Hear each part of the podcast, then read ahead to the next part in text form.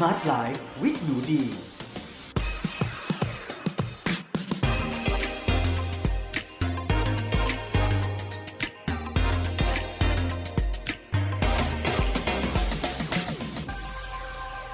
สวัสดีค่ะ ยินดีต้อนรับเข้าสู่ Med Listening Podcast ในรายการ Smart Life with หนูดี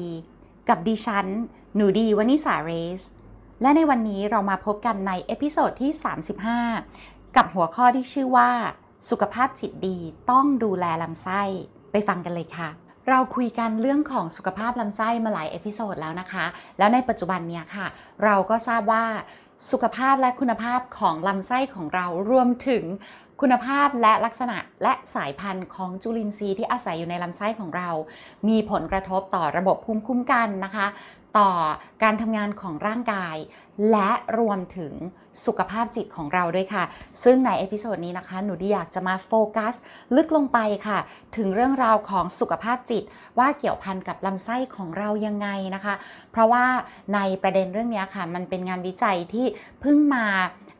ก้าวกระโดดในช่วงประมาณ 10 ปีที่ผ่านมานี้เองนะคะ ด้วยเหตุผลหนึ่งที่ง่าย ๆ เลยก็คือว่าก่อนหน้านี้เมื่อ 20-30 ปีก่อนเนี่ยค่ะ เครื่องมือในการ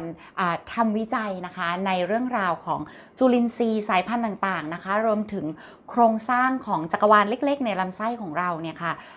มันยังไม่ค่อยก้าวหน้าพอ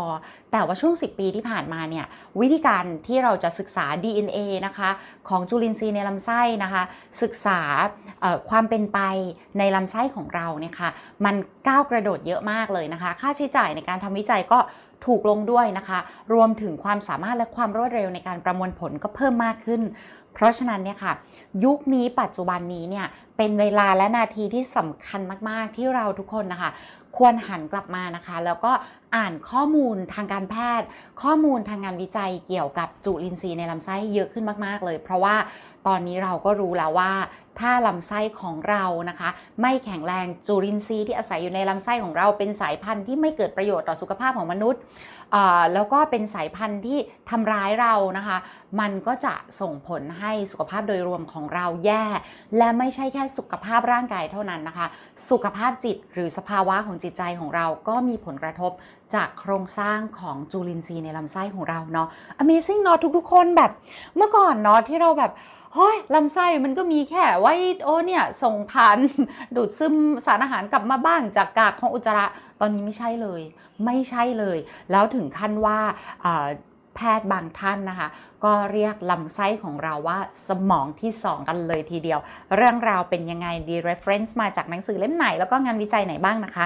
มาฟังกันต่อเลยค่ะ เอาละค่ะลำดับแรกต้องบอกถึงหนังสือที่นำมา reference ก่อนเลย เพราะคิดว่าเพื่อนๆ หลายๆ คนต้องเป็นนักอ่าน และเป็นหนอนหนังสือเหมือนนูดีแน่ ๆ เลยนะคะ เพราะฉะนั้นจะได้ตามไปสอยกันมาได้เลยค่ะ reference ของวันนี้ที่อ่านแล้วเป็นภาษาไทยอ่านง่ายๆนะคะ ไม่ใช่ภาษาจีนไม่ใช่ภาษาอังกฤษ ถึงแม้จะแปลมาจากภาษาจีนไต้หวันนะคะ แต่ก็เป็นภาษาไทยเรียบร้อยแล้วนะคะ ชื่อว่าหนังสือสุขภาพจิตดีเริ่มที่ลำไส้ค่ะ ผู้เขียนนะคะคือดรชัยอิงเจียนะคะ ท่านเป็นศาสตราจารย์ สถาบันวิจัยชีวเคมี และอนูชีววิทยา มหาวิทยาลัยแห่งชาติหยางหมิงประเทศไต้หวันนะคะ ผู้ที่แปลนะคะ ชื่อดรเภสัชกรหญิงพิมพิกาค่ะการจนะดำเกิงนะคะ อยู่ที่คณะเภสัชศาสตร์ มหาวิทยาลัยมหิดลค่ะแล้วก็หนังสือเล่มนี้นะคะ เป็นของสำนักพิมพ์นานมี Books Adult ในหมวดของชีวิตและสุขภาพนะคะ ราคา 265 บาทดรชัยอิงเจียนะคะ มีหนังสือหลายเล่มและแปลเป็นไทยหลายเล่มแล้วด้วยนะคะ เล่มผ่านๆมาของดรนะคะ ชื่อว่าเล่มแรกนะคะลำไส้ดีชีวียืนยาว แล้วก็เล่มที่ 2ลำไส้ดีชีวียืนยาว เล่มที่ 2 แล้วก็มาเล่มนี้นะคะ ก็คือสุขภาพจิตดีเริ่มที่ลำไส้ค่ะ ซึ่งต้องบอกว่าในเล่มนี้นะคะ ดรชัยอิงเจียเนี่ยค่ะก็ได้พูดถึงงานวิจัยนะคะ เรื่องของภาวะซึมเศร้าก่อนเลยนะคะ ซึ่งมันน่าสนใจมากเดี๋ยวดิจะเล่าให้ฟังค่ะ อันดับแรกเลยนะคะ ก็มีการกล่าวถึงองค์การอนามัยโลกหรือว่า WHO นะคะที่ได้จัดให้โรคซึมเศร้า โรคมะเร็ง และโรคเอดส์นะคะเป็น 3 โรคใหญ่แห่งศตวรรษนี้เลยนะคะ แต่ในศตวรรษนี้ค่ะเขาบอกว่าโรคเอดส์เนี่ยไม่นับว่าเป็นโรคที่ร้ายแรงอีกต่อไปแล้วเนาะอาจจะเป็นเพราะว่ามีการควบคุมโรคที่ดีนะคะ ถ้าเกิดว่ารับยาแล้วดูแลร่างกายดีเนี่ยก็น่าจะมีชีวิตที่ยืนยาวได้ไปตลอดอายุขัยของคนคนนั้นเนาะแต่ว่าโรคซึมเศร้าเนี่ยค่ะกลับพุ่งสูงขึ้นอย่างรวดเร็วนะคะ แล้วก็กลายเป็นโรคอันดับหนึ่งเลยนะคะ ที่ทำให้ร่างกายเสื่อมสมรรถภาพนะคะ ซึ่งโรคซึมเศร้าเนี่ยก็จะมีดัชนีในการวัดปัญหาสุขภาพจิตนะคะ สิ่งที่ร้ายแรงกว่าอาการซึมเศร้านะคะสำหรับคนที่ยังไม่เป็นถึงขั้นซึมเศร้านะคะ นั่นก็คืออารมณ์ด้านลบในชีวิตประจำวันค่ะ เช่นอ่อนล้าไม่มีความสุขรู้สึกไม่มั่นคงจิตตกสูญเสียเป้าหมายโกรธแค้นไม่พอใจ และหงุดหงิดเป็นต้นค่ะที่นี้นะคะเรื่องที่น่าสนใจก็คือว่าเขาบอกว่าทำไมเรื่องของภาวะซึมเศร้าเนี่ย ถึงเป็นเรื่องที่เราต้องให้ความใส่ใจเป็นพิเศษนะคะ ในหนังสือบอกว่าองค์การอนามัยโลกเนี่ยค่ะเน้นย้ำตลอดเวลาว่าอุปสรรคที่ยากที่สุดในการส่งเสริมรักษาสุขภาพจิตก็คือ คนส่วนใหญ่ไม่ยอมรับว่าตนเองมีปัญหาเรื่องสุขภาพจิตอะทุกคนก็คือแบบเหมือนแบบปฏิเสธว่าตัวเองมีปัญหานั้นนะเนาะทีนี้เนี่ยค่ะ เขาบอกว่าปัญหาสุขภาพจิตเนี่ยเป็นวิกฤตของโลกอย่างแท้จริง และส่งผลกระทบในวงกว้างด้วยนะคะ ก็คือจะมีลักษณะที่เป็นส่วนสูญเสียในเชิงของอมูลค่าเศรษฐกิจด้วย แต่อันนั้นยังไม่น่าสนใจเท่ากับคำว่าการส่วนสูญเสียปีสุขภาวะ ซึ่งแปลจากภาษาอังกฤษว่า disability adjusted life years นั่นหมายความว่า การที่เราสูญเสียปีที่ชีวิตมีความสุขอะเออพูดง่ายๆดีแปลเป็นคำพูดของหนูดีเองเลยนะคะ ซึ่งกลายเป็นว่าเมื่อมีการดูสถิติแล้วเนี่ยภาวะซึมเศร้าหรือโรคซึมเศร้าเนี่ยค่ะทำให้เกิดการสูญเสียปีสุขภาวะของโรคจิตเวชเนี่ย ครองอัตราส่วนเป็นร้อยละ 28.5 เลยเนาะซึ่งสูงกว่าโรคหลอดเลือดหัวใจ และสูงกว่าโรคเนื้องอกชนิดร้ายแรง หรืออโรคมะเร็งบางตัวด้วย ทีนี้ถามว่าเฮ้ยทำไมโรคซึมเศร้าทำให้มันสูญเสียปีความสุขในชีวิตเยอะที่สุด ต้องมาดูในวิธีการช่วงเวลาของการเกิดโรคเนาะและการดำเนินของโรคค่ะ ก็คือเรื่องราวมันเป็นอย่างนี้ จากหนังสือนี้พูดว่าอาการของโรคจิตเวทมักจะกำเริบตอนอายุยังน้อยมาก คือเกิดเหมือนตอนอายุเราเด็กๆกันเนาะและระยะเวลาของโรคก็ยาวนานกว่ามาก เปรียบเทียบกับโรคหัวใจหรือโรคหลอดเลือดหัวใจนะคะ และโรคมะเร็ง ซึ่งมักพบเมื่อตอนเราแก่ หรือมักพบในผู้สูงอายุ ระยะเวลาของโรคจึงสั้นกว่ามาก เพราะฉะนั้นการสูญเสียปีสุขภาวะก็ย่อมต่ำกว่าเป็นธรรมดาพูดง่ายๆก็คือใครเป็นภาวะซึมเศร้าเนี่ย ก็จะสูญเสียความสุขในชีวิตไปยาวนานกว่าคนที่เป็นโรคหัวใจหรือโรคมะเร็งนั่นแหละ อันนี้ก็แปลตามคำพูดของดีเนาะ เพราะฉะนั้นนะคะทางดรใช่อิงเจียนะคะเขาเลยบอกว่า เฮ้ยเรื่องสุขภาพจิตเนี่ยเรื่องภาวะซึมเศร้าเป็นเรื่องที่สำคัญมาก ๆ เลย ทีนี้เนี่ยค่ะในหนังสือเนี่ยเขาพูดถึงเมื่อต้นปีศตวรรษที่ 20 นะต้นศตวรรษที่ 20 ก็คือเมื่อประมาณร้อยปีที่แล้วนะคะ มีศาสตราจารย์ท่านหนึ่งนะคะ ประจำสถาบันปาสเตอร์นะคะชื่อดรอิลยาเมชนิคอฟเนาะซึ่งตัวดรอิลยาเนี่ยค่ะเขาเนี่ยเป็นคนที่เเริ่มต้นคำพูดที่บอกว่า พิษที่เกิดจากการบูดเน่าในลำไส้ คือปัจจัยสำคัญมากของความชรา แล้วก็เป็นปัจจัยสำคัญของความเสื่อม เขาก็เลยบอกว่าเราเนี่ยควรที่จะไปโฟกัสเรื่องของการที่มีของเสียสะสมในลำไส้นะคะ ที่นำมาซึ่งภาวะเป็นพิษต่อตนเอง หรือว่าคำว่า auto intoxication อ่าซึ่งจะส่งผลให้ลำไส้อักเสบเนี่ยที่มาจากการติดเชื้อนะคะ แล้วก็ส่งผลให้มีภาวะของโรคจิตเวชหรือซึมเศร้าหรือวิตกกังวลอ่าซึ่งกลายเป็นว่าในยุคนู้นเนี่ยเขาจะแนะนำว่าเหมือนกับว่าให้แบบผ่าตัดลำไส้หรือตัดลำไส้ทิ้ง แต่ก็มีบางคนที่แนะนำให้กินอาหารที่มีจุลินทรีย์ที่ดี เพื่อ ให้ผลลัพธ์ที่ดีกว่าการส่วนล้างลำไส้หรือตัดลำไส้ทิ้งเนาะทีนี้นะคะต้องบอกว่าดรอิลยาเมชนิคอฟเนี่ยงานวิจัยของเขาได้ถูกนำมาปัดฝุ่นในยุคปัจจุบันนะคะ จากด็อกเตอร์แล้วก็แพทย์เนี่ยในยุคปัจจุบันหลาย ๆ คนเลยนะคะ ตั้งแต่ปี 2010-2013 เนาะแล้วก็มีด็อกเตอร์นะคะชื่อว่าด็อกเตอร์โลเกนนะคะที่เป็น นักวิทยาศาสตร์ชาวอเมริกันนะคะ มีการตีพิมพ์งานวิจัยนะคะ ที่มีความยาวถึง 43 หน้าเลย ใช้ชื่อนะคะ ที่แปลเป็นไทยว่า จุลินทรีย์ในลำไส้โปรไบโอติกและสุขภาพจิต ความก้าวหน้าตั้งแต่เมชนิคอฟจนถึงปัจจุบันเนาะซึ่งมีเมื่อมีการนำงานวิจัยของเมชนิคอฟเนี่ยค่ะกลับมาแล้วเหมือนกับว่าปัดฝุ่นใหม่ในปัจจุบันเนี่ยคนก็เริ่มแบบเออจริงด้วยเนาะเรื่องของโปรไบโอติกจุลินทรีย์ในลำไส้เนี่ยค่ะมันมีผลต่อสุขภาพจิตอย่างยิ่ง ซึ่งการที่เราดูแลนะคะลำไส้ของเราเนี่ยค่ะก็จะส่งผลดีนะคะ ในเรื่องของระบบภูมิคุ้มกันเมตาบอลิซึมโรคจิตเวชเรื่องของความชรา แล้วก็การมีอายุที่ยืนยาวเนาะหนูดีก็เลยวันนี้ก็เลยอยากจะมาพูดคุยว่า เวลาที่เราในหนังสือนะคะเขาจะพูดถึงรายละเอียดงานวิจัยเยอะมากๆนะคะ ทั้งในหนูทั้งในอะไรต่างๆ รวมถึงในหนังสือเนี่ยค่ะซึ่งหนูดีอะจะเล่าให้ฟังแต่ว่าคิดว่าเราไม่สามารถหาซื้อได้หรอกคือตัวนักวิจัยนะคะคือดรชัยอิงเจียนะคะถ้าใครมีโอกาสได้อ่านหนังสือเล่มนี้นะคะเขาจะพูดถึงตัวโปรไบโอติกโปรไบโอติกหมายถึงจุลินทรีย์ที่ดีสำหรับมนุษย์นะคะ อยู่สายพันธุ์หนึ่งเขาใช้คำว่าไซโคไบโอติกคือเป็นโปรไบโอติกที่มันช่วยในการ กระตุ้นการทำงานการหลั่งเซโรโทนิน ซึ่งเป็นสารสื่อประสาทที่เกี่ยวข้องกับความสุขเนาะในสมองนะคะเขาจะมีสายพันธุ์พิเศษที่ชื่อว่า PS 128ซึ่งมีการจัดจำหน่ายแล้วนะคะใน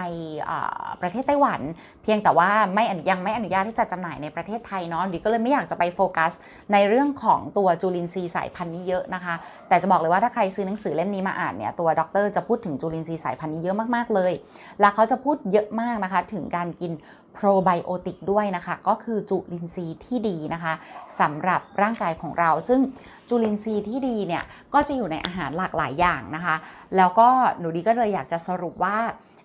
จากหนังสือเล่มนี้นะคะว่า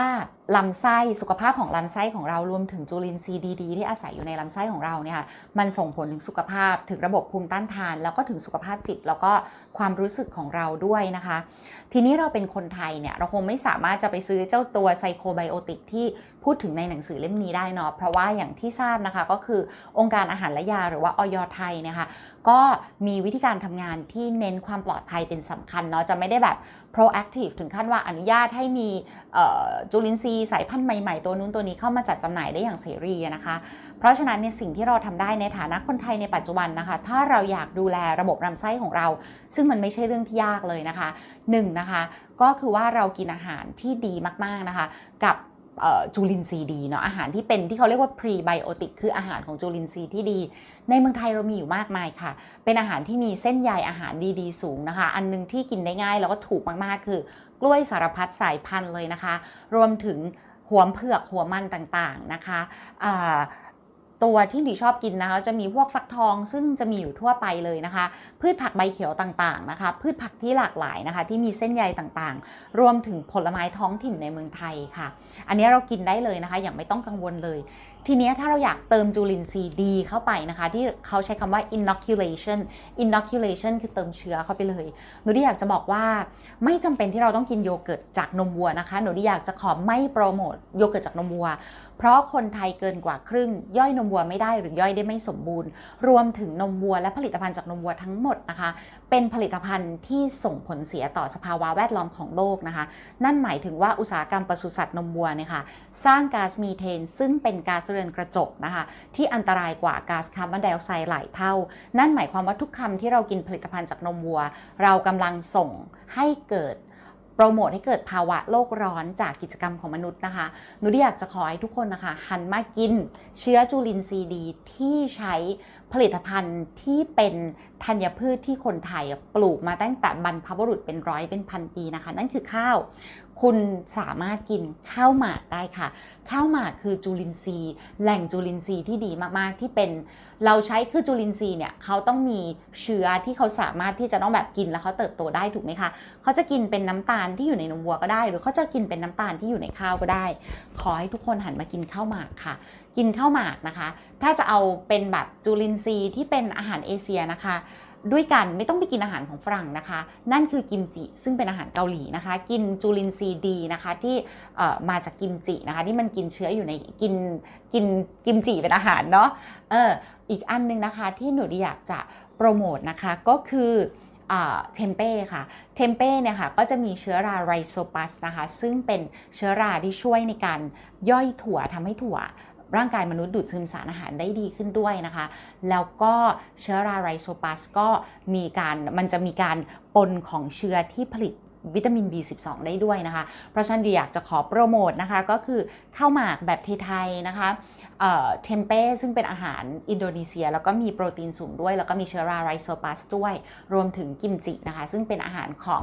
เกาหลีค่ะนะคะ ใครที่บอกว่าต้องกินโยเกิร์ต เท่านั้นนะคะ แล้วถึงจะได้จุลินทรีย์อันนี้ไม่เป็นความจริงนะคะ จุลินทรีย์มีอยู่ในอาหารหมักดองที่เป็นประโยชน์กับร่างกายมนุษย์หลายชนิด ถ้าจะมีอีกอันหนึงนะคะ ที่จะเป็นประโยชน์มากเช่นกันนะคะ แล้วก็เป็นอาหารของญี่ปุ่นก็คือนัตโตะคือถั่วหมักแบบญี่ปุ่นด้วยนั้นก็จะมีจุลินทรีย์ที่ดีด้วยนะคะ เพราะฉะนั้นนะคะเพื่อนๆค่ะหนูอยากจะขอโปรโมทให้ทุกคนนะคะ หันมาดูแลสุขภาพของลำไส้ค่ะ ไม่จำเป็นต้องสวนล้างลำไส้ ไม่จำเป็นต้องไปตัดลำไส้นะคะ ไม่จำเป็นต้องไป กินอะไรแปลกๆที่เขาบอกว่านู่นนี่นี่นั่นอาหารเสริมนู่นนี้นะคะ ขอให้กิน